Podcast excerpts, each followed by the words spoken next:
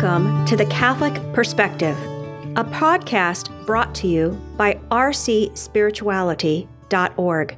Enjoy the episode. We've been meditating on the meaning of the cross in salvation, and we've seen that Jesus on the cross reveals to us a couple of things. He shows us, first of all, his act of absolute humility, which reverses the sin of pride and rebellion, and he also shows us the totality of his love. Those are the first two colors of the cross. But now we need to get practical. We need to reflect on how we can carry our crosses as courageously and as fruitfully as Jesus carried his.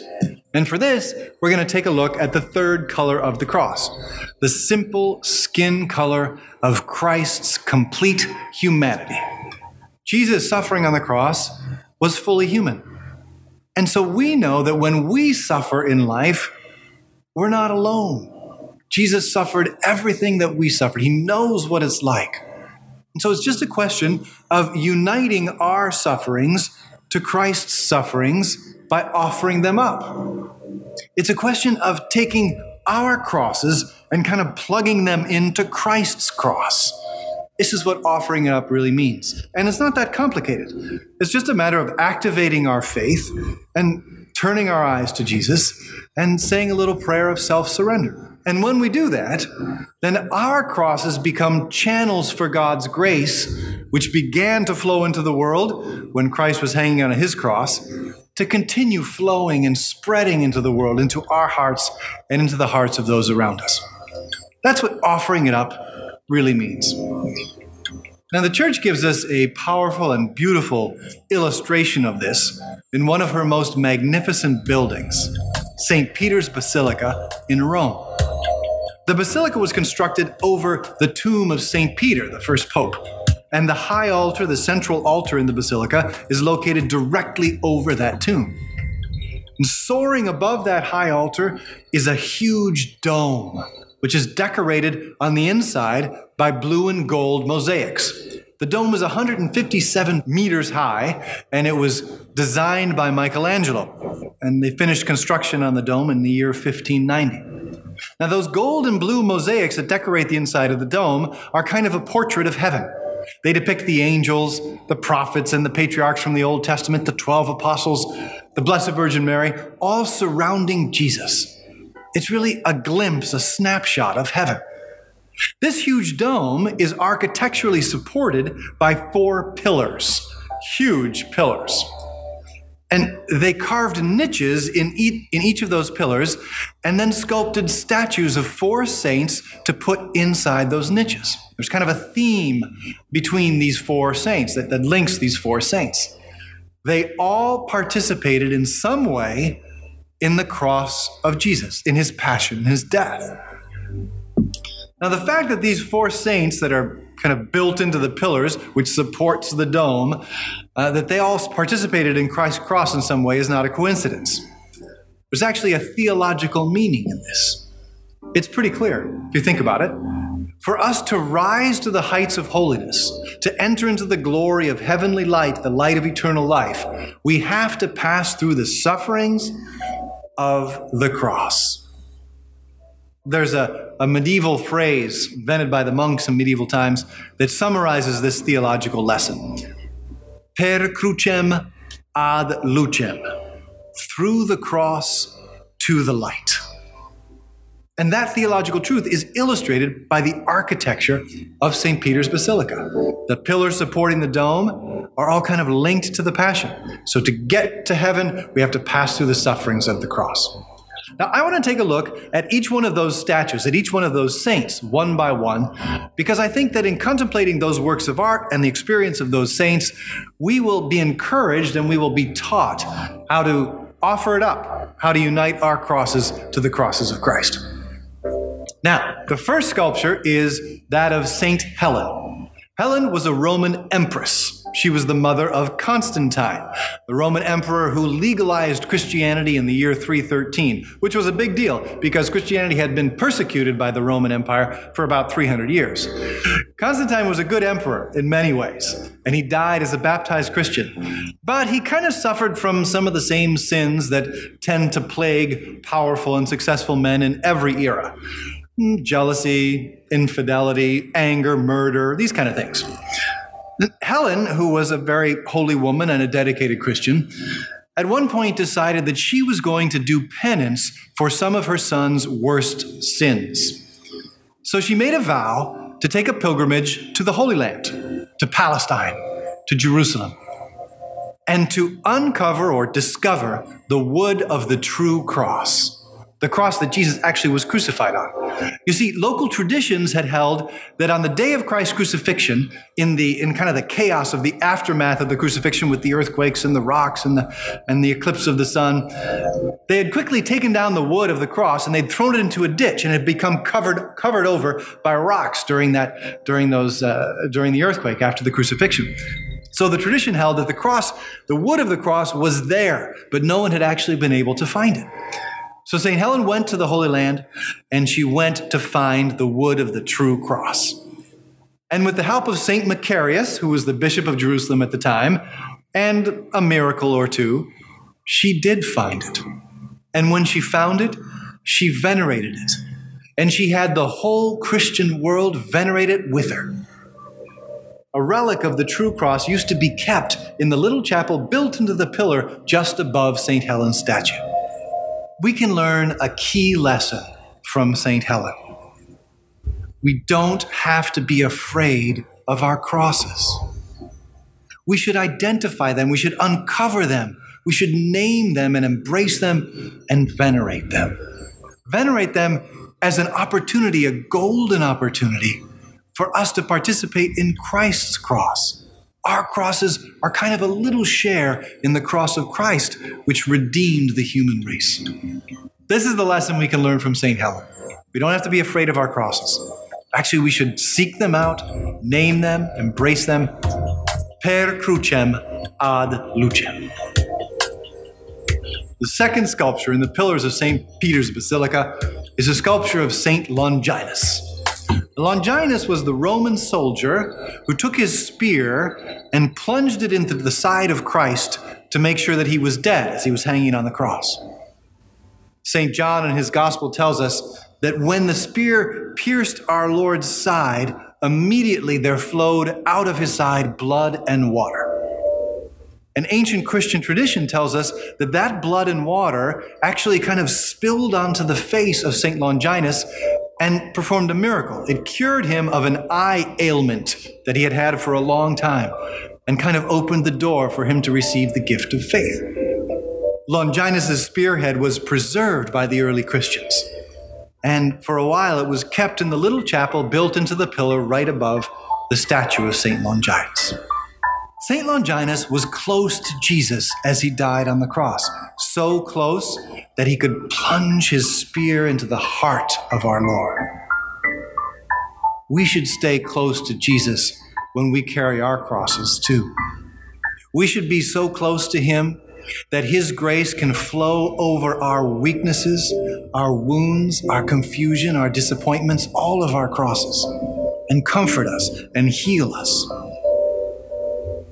and we can do this in a special way through the sacraments, the sacraments of the Eucharist and confession. The blood and water that flowed out of Christ's side are a symbol and kind of a prefigurement of the sacraments of the church. The sacraments are gifts of God, ways that He has invented, in a sense, to stay close to us so that we don't have to suffer alone, so that we can receive comfort and strength and kind of bathe all of our own sufferings in the love of God. Jesus wanted His heart to be pierced so that we would know that He is always open to us and waiting longingly for us to take shelter in His wounded heart.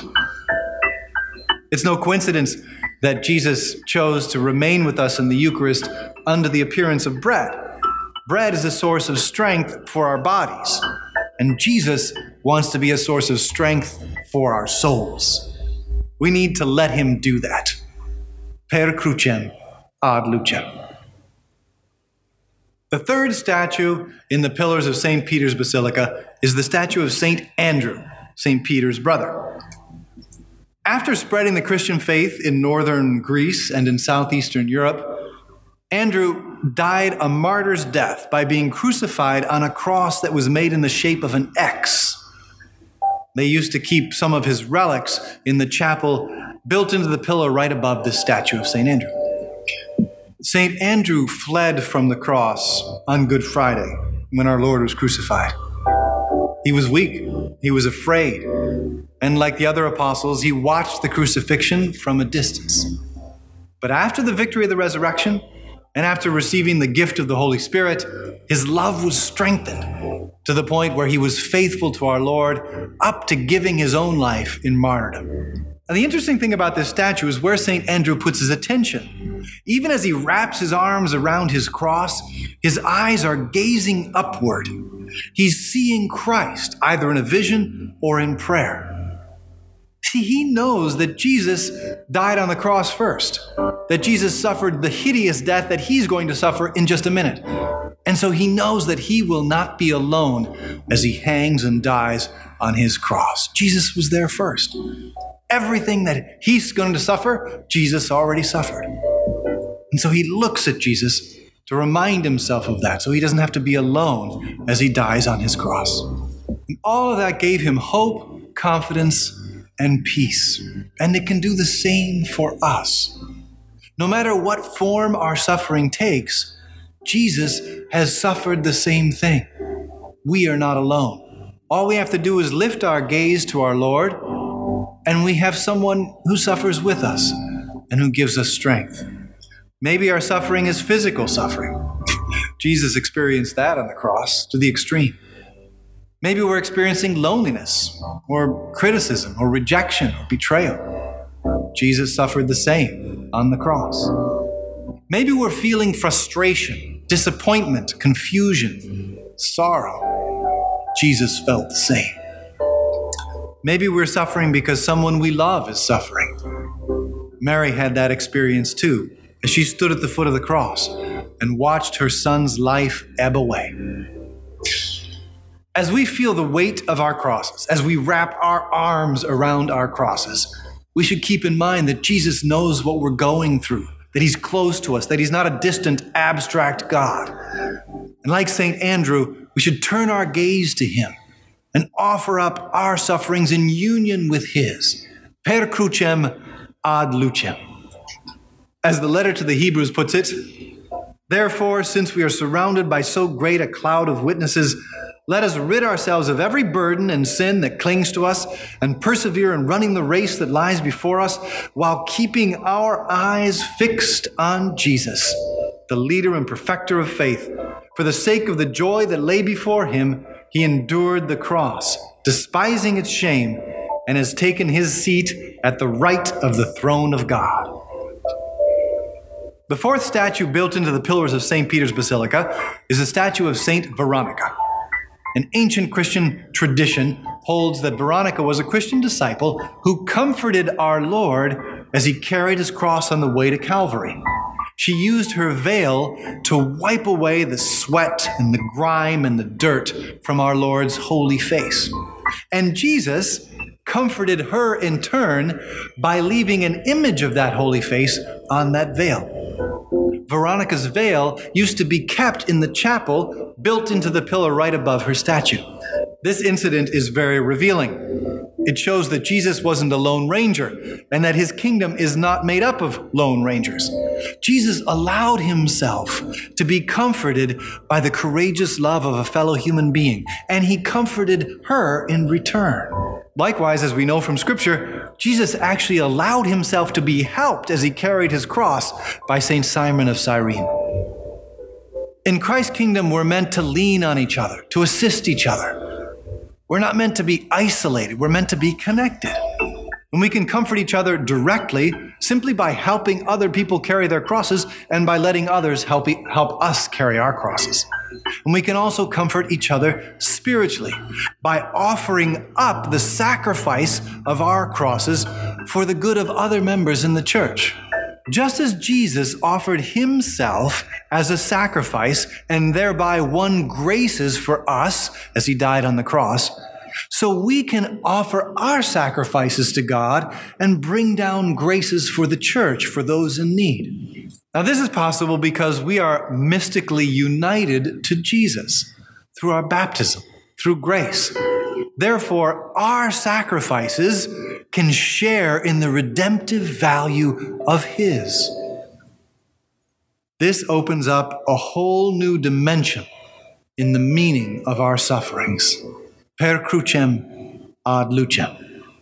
Here's how St. Paul puts it in his letter to the Colossians Now I rejoice in my sufferings for your sake, and in my flesh I am filling up what is lacking in the afflictions of Christ on behalf of his body, which is the church.